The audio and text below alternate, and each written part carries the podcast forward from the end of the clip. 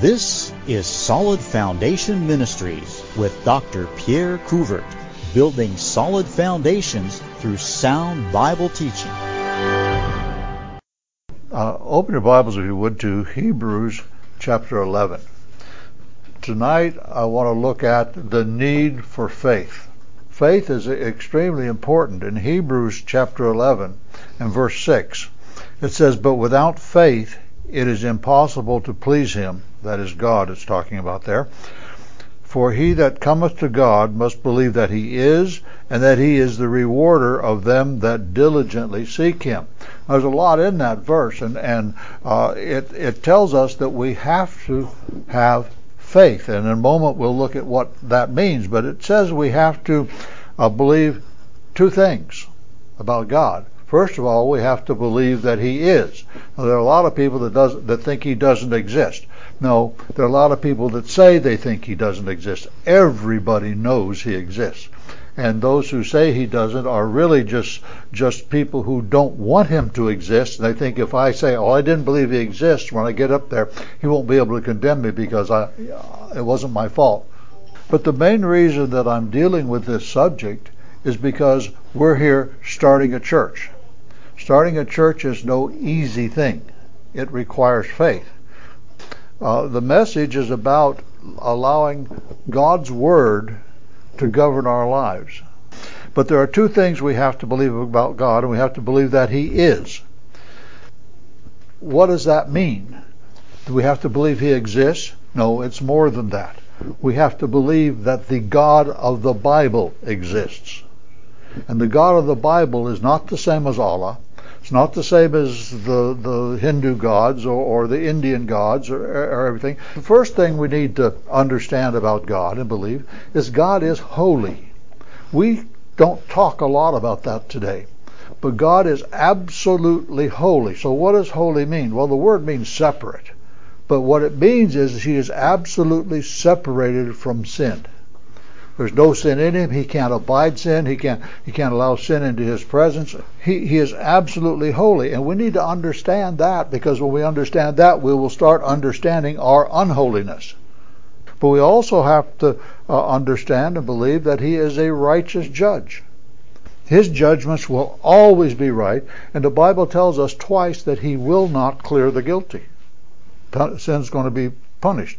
We have to believe that he is creator. And I want us to think about that just for a second. He spoke, and all this stuff happened. That's power, folks. That is power. Words are powerful. The Bible talks over, I believe it's in James, about the tongue being such a, a small member, yet it can do so much damage, and that's true. But but God's speech is so much beyond anything our speech could be. He he spoke the world, the, the universe into, into an existence. And we have to believe that he is the Savior. And something I found rather interesting on that. Over the Old Testament, Jehovah is speaking and says, "I am the Savior, there's no Savior but me." But we know Jesus is the Savior.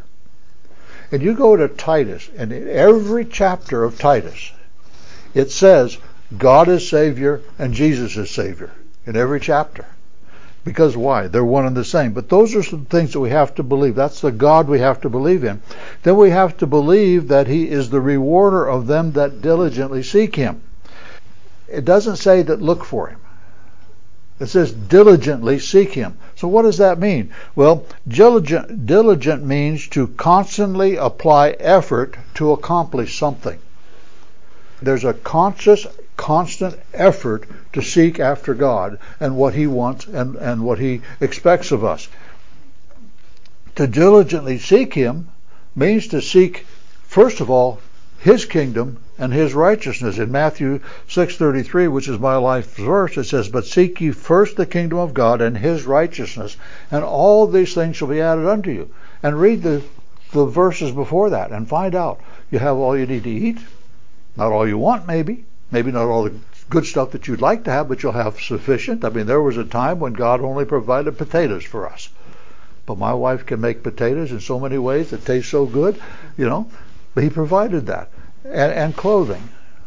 And things like this. So, so we'll have all of those things if we seek first his kingdom and his righteousness. And that's what it means to diligently seek him. So th- that's necessary if we're going to please God. Just go up to verse one. It says, now faith is the substance of things hoped for, the evidence of things not seen. That's God's definition of faith. We have this idea that faith is some little thing we stick back in the mind that we call up to make us feel good when things are going bad, or something like that. They th- we think it's, well, I, I, I just believe that. No, faith is much more than that. Faith is like a bird. It has two wings. So now faith is the substance of things hoped for. The Greek word means exactly the same thing as our English word substance. So what does substance mean? Substance means that it stands underneath. Substance. When I drop my Bible, it stops when it gets here because it has substance. It supports it from underneath. And that's exactly what the Greek word means, this translated substance. So first of all, it's that which stands under the things hoped for. And that's an important principle. We have hope of things because we have God's promises. We have God's word, which tells us what we should hope for. And this is what what stands under the things we hope for. That's the believing part of faith. But it says the evidence of things not uh, seen. If I tell you I believe something, can you see it? No. You can't see what's going on up here. I mean, God can, but you can't. Faith is believing something enough to where there's evidence that proves that's what you believe. But I'll give you a great example of what I'm talking about. Abraham and Sarah were promised a son. And they didn't get it until they were old, when they finally gave him a son. Then he allows that son to grow up to at least a teenager, maybe into his twenties. The Bible doesn't tell us. It's hard to tell for exactly. And and Abraham's love for that son was, all of us that are parents can understand that. It was a tremendous love.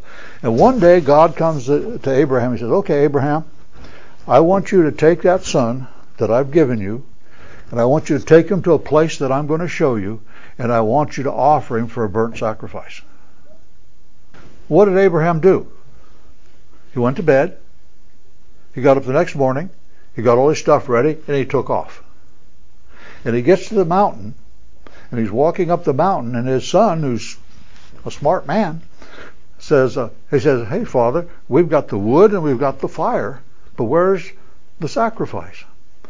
And Abraham's answer, and the wording is significant, he said that God would provide himself a sacrifice. Doesn't mean he himself will provide the sacrifice, which he did do, but he said he will provide himself a sacrifice, which he did on the cross of Calvary. And they get up there, and you know the story, he raises a knife to kill him, and there's a lamb caught in a thicket, and, and that's that's the sacrifice. But that's what faith is. Abraham believed God, and how was it proved?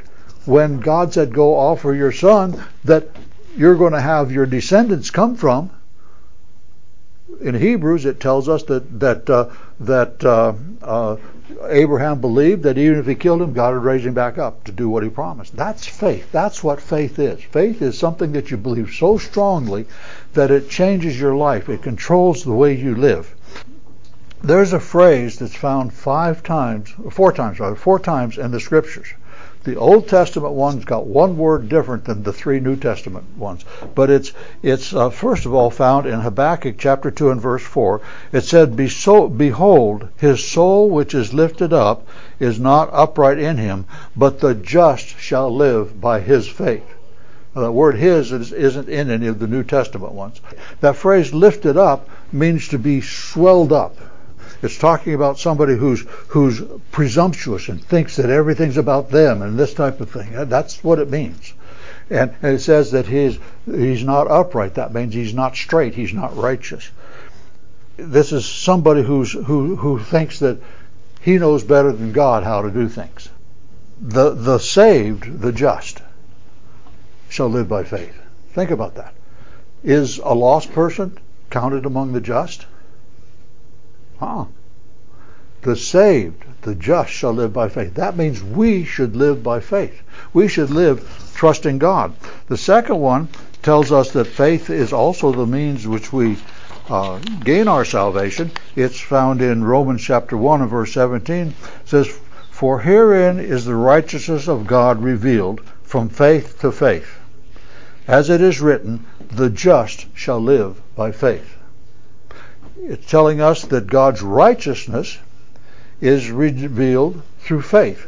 Two types of faith. It's revealed by saving faith. His righteousness is seen in the fact that he found a way that he could remain just and righteous and still pardon the sinner by coming down himself in the form of the Son and dying on the cross and paying our sin debt. But his righteous, righteousness is also seen in the lives of those who are saved. And that's what it means. It means from saving faith to living faith, from faith to faith. God's righteousness is seen. So although we, we're saved by faith, and that's how we become just, once we are just, we're to live by faith. Um, the third one uh, tells us that we don't live by the law. In uh, Galatians chapter three, verse eleven, it says, "But no man is justified by the law in the sight of God. It is evident, for the just shall live by faith." The Bible teaches that if we try and live by the law, we are obligated to every point of the law. You see, it doesn't take much to become a lawbreaker. It takes breaking one law one time. Once that happens, we become guilty. And all of us are guilty of breaking God's law. Therefore, we are under the judgment of God. And uh, so we can't live by the law. We are to live by faith. Put our faith in Christ for salvation and put our faith in Christ for living. The fourth time it's used is in Hebrews chapter ten, verses thirty-eight and thirty-nine. Uh, it's in thirty-eight, but I wanted thirty-nine there to give us a little context. It says, "Now the just shall live by faith. But if, but if any man draw back, my soul shall have no pleasure in him. But we are not of those who draw back unto perdition, but of them who believe to the saving of the soul." So here it's talking about if you live by faith, you don't draw back. Someone who draws back is not truly saved. They haven't believed to the saving of their soul. Now, how do I know that? Well, in Second Corinthians chapter seven and verse ten, it says, uh, "For godly work, uh, sorrow worketh repentance to salvation, not to be repented of. But the sorrow of the world worketh death." But when you repent and turn to God and you trust Christ for salvation, you will never repent of that, never turn away from that, never turn back on that. So uh, the just shall live by faith. But those who are saved will never turn away from their faith if they're truly saved. Your faith will be tested. God will test your faith. He doesn't test it for His sake. He knows how we're going to respond in every situation before anything ever comes up. He tests it for our sake. He tests our faith so we can grow. In uh, First Peter chapter one and verse seven, it says, "That the trial of your faith, being much more precious than gold that perishes, um, though it be tried with fire, might be found unto the praise and honor and glory at the appearing of Jesus Christ." Your faith will be tried, and when it's tried, it's much more precious than gold. Not just more precious, much more precious than gold. The trying of our faith is one of the most important things that happens to us as Christians. Sometimes men like to be all built up and muscled and stuff like this, and they like that. So what do they do? They either buy themselves the equipment or go down to the gym and they work out. And they work till it hurts, because you don't get any real growth until it hurts. Faith is the same way. Faith is strengthened by the trials that it goes through. And uh, in Romans chapter five, verses three and four, it says, "And not only so, but we glory in tribulations, also knowing that tribulation worketh patience, and patience experience, and experience hope." Now there's a circle there that we're going to see in this. But first of all, patience is not sitting on our duff doing nothing and waiting. Patience is keeping on, keeping on, even when it doesn't make sense or it doesn't look good. It's doing what's right, even if it seems like this isn't going to work, and we'll get more into that kind of stuff a little uh, in a moment here. But but it, it's keeping on when things don't look good. experience is learning through our patience and our tribulation that God is still there and He's still working. He will take you through it. We want God to take us out of tribulation. God knows it's best to us for us to take us through the tribulation, where we get through the tribulation, and as we get through the tribulation, we, we learn something. We gain some experience. We, we learn that, hey, God got me through this. Say, it wasn't fun going through this. It, it hurt a little bit, but God got me through this. If you've been a Christian very long, you've had at least some minor experiences like that. You maybe have had some big ones. But God gets us through it, and that's experience. And what does experience do? Experience works hope. What's our definition, definition of faith? The substance of things hoped for. It increases our faith. When we go through the trials of our lives, the difficulties, whether it's in our personal lives, whether it's the trials we're going to have as we try and build a church here, because we're going to have it. They're going to be here. We've already had one where we got kicked out of the first place we were meeting in because we stood for righteousness. Not because we did something wrong, but because we stood for righteousness. So what I'm what I'm trying to get across here is when our faith is trialed, uh, tried, our faith muscles are built, and we become stronger in, in the Lord. We're more able to trust Him. We go through the trials of life. God puts us there so we learn things so we can better serve Him. There are three reasons that God puts trials in our lives.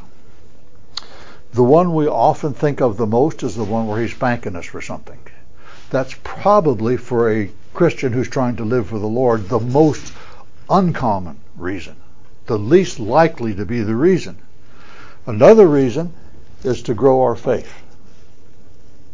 To help strengthen our faith, help us learn to depend on God. And the third reason is to give us experience that we can use to help somebody else that's going through a trial. Those are three reasons, that there may be more, but those are three reasons that I can think of that, that God allows us or causes us to go through trials. I remember some of the things that my parents did. In particular, my mother corrected me when I was growing up. Well, I'm not going to mention them, but I'm just going to say this. My mother did something one time that was very painful. Years later, I went to my mother and I thanked her for it because I realized what that had done for me. That trial I had gone through there had done for me. Another thing I want us to understand is that as Christians, we are stewards of the grace of God. And you say, how does that relate to faith? Stick with me, you're going to find out. Uh, in uh, First Peter chapter four and verse ten, it says, as every man hath received the gift, even so minister the same one to another as good stewards of the manifold grace of God. Okay, we are, as Christians, are the stewards of God grace, God's grace. What's a steward? A steward is a manager. He manages things for somebody else. He does not manage his own stuff. When you manage something for somebody else, the boss, the one you're managing things for, tells you how you're supposed to manage those things. Now, he'll give you a certain amount of leeway and, and, and things like this, but, but he's the one that decides how he wants it done. And your job is to manage that according to the precepts that He's given you. Well, God ha- God's grace is given to us to manage, to uh, give out and to uh, manage for Him in this world. And we manage it by preaching the gospel, doing it His way. We manage it by getting new churches started, doing it His way. We manage it by the way we live our lives and the testimony that we are. In Acts one eight, it says, ye shall be witnesses unto me. I want you to notice something about that. It does not say, thou shalt do witnessing. It says, thou shalt be witnesses. When a witness is called to the, uh, in the courtroom up to the, to the, give his testimony, he's not witnessing when he's up there. He's telling what he already witnessed. You understand? Witnessing is seeing something or learning something or knowing something. When you bring in an expert witness, a doctor, on on uh, they, they bring these people in that can tell you where the bullets came from, that shot somebody and the angles they came from and all this kind of stuff. they're not witness, witnessing or seeing that. They're giving testimony of what they know. And that's what witnessing is. And we are to be witnesses. And when we are witnesses, then we give out the testimony. And I know we use the word differently, and that's fine. I don't have a problem with that. I just want us to understand that you can't do what we call witnessing until you are, first of all, a witness who understands what you're talking about. And that, that's an important principle. But every Christian, the instant they get saved, is given at least one gift that they are expected to use in the uh, service of God. And what it is will be different with different people. Sometimes they may give you more than one, but but whatever it is, he'll give you a gift, and you're or to serve in that in that realm, and the gift he gives you. And that's what it's talking about here. The gifts that God gives us. Some people he gives uh, the gift of of uh, of speaking, preaching. Some people he, he may give the gift of of uh, uh, management.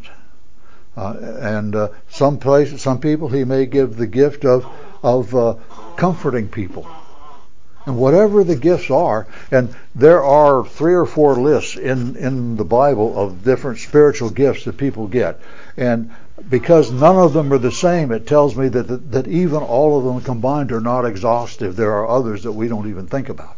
But God gives us something to serve. He may give somebody the the the, the gift of keeping the church house clean. Is that an important gift? You bet it is, because it affects what people think when they come visit your church. And we're to use those, but he he requires his stewards to be faithful. In uh, First Corinthians chapter four, verse two, it says, "Moreover, it is required of stewards that a man be fall, call, uh, found faithful." Now, I want you to think about that. We're talking about faith. A faithful person is a person who has faith and then practices it. That's what it is. When you trust God, you do what he says. You know, God has given us a book. I don't know any other book that could ever be called what this book is called. First of all, it's called the Word of God. No other book could be called that. Also, it's called a love letter, which it is every bit of that. But it's also an instruction manual. It's also a mirror to look into, into and see ourselves and refl- our reflection and make the corrections we need to correct. It's important that we understand that a faithful person follows the precepts in this book to the best of his ability. In Colossians fifteen fifty-eight, it says, "Therefore, my beloved brethren, be ye steadfast, unmovable, always abounding in the work of the Lord, for as much as ye know that your labor is not in vain in the Lord." God calls each person that is saved into his work. And we'll get back to this this verse I just read, but I want to read Ephesians chapter four, verse twelve. We will cover this in more depth in a later lesson, because this Ephesians chapter four, uh, starting in verse eleven through at least, well, anyway, quite a ways down, maybe the rest of the chapter, tells what the purpose of the church is assembled, and we will get into that uh, down the road. But this verse, in verse twelve, it says, "For the perfecting of the saints, for the work of the ministry, for the edifying of the body of Christ." The preachers that are given in verse eleven are there for the perfecting of the saints, for the work of the ministry. Every saint is to be perfected or matured so they can get out and work in the ministry. And not all of them are going to work in the same ministry. I mean, the Bible uses the, the, the picture of an army and of soldiers as it talks about, about our service for Christ. And we are in a war against Satan. And having had ten years military service and gone up through the ranks, I know a little bit about the military. And the military, first of all, it requires obeying orders. When you're in basic training, and I don't think anybody else here has been in the military, but when you're in basic training, they tell you to do some really intelligent stuff.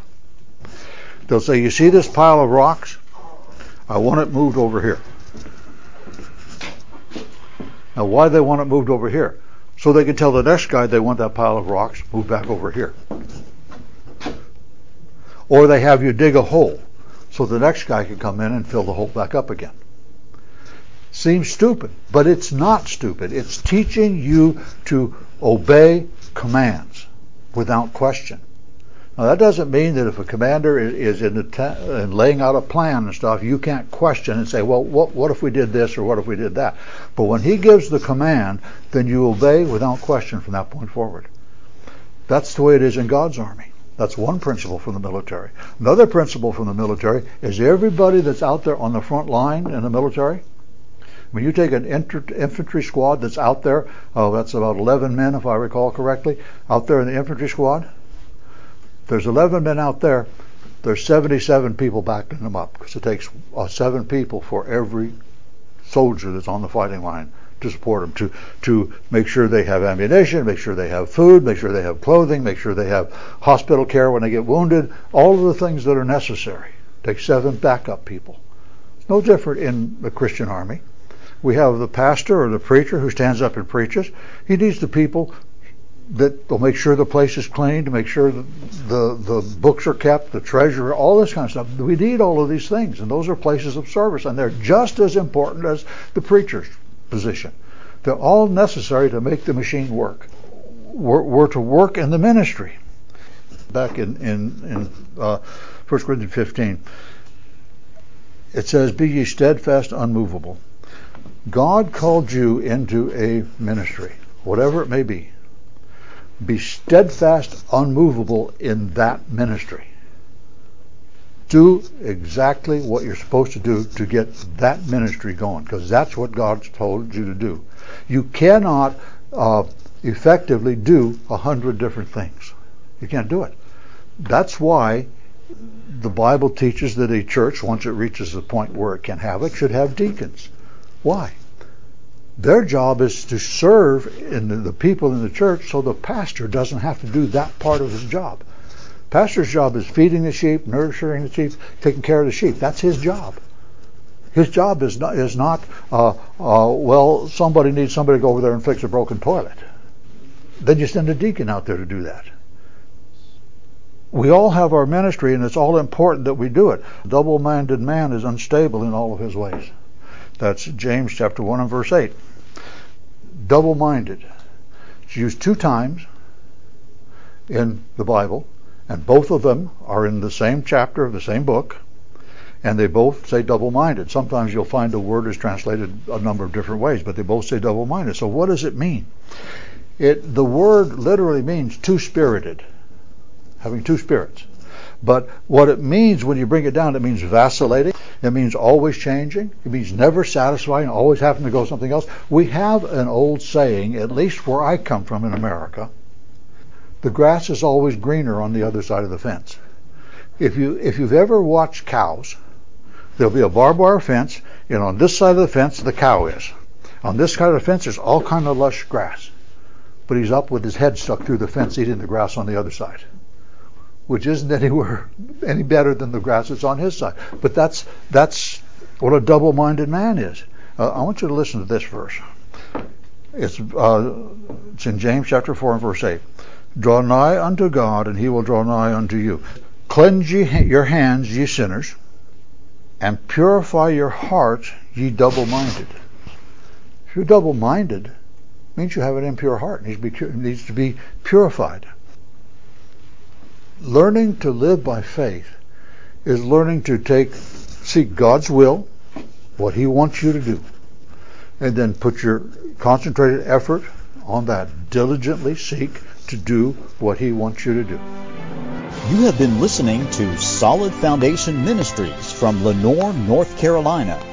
Doctor Couvert has thirty-five years in the ministry as a former missionary and pastor. He is available for revivals and various conferences on missions, Bible, Baptist heritage, and the family. To find out more, go to our website, solid foundation ministries dot com, or call eight two eight, two four four, six five zero five. Remember, the Christian life is not about you. It's about God receiving the glory.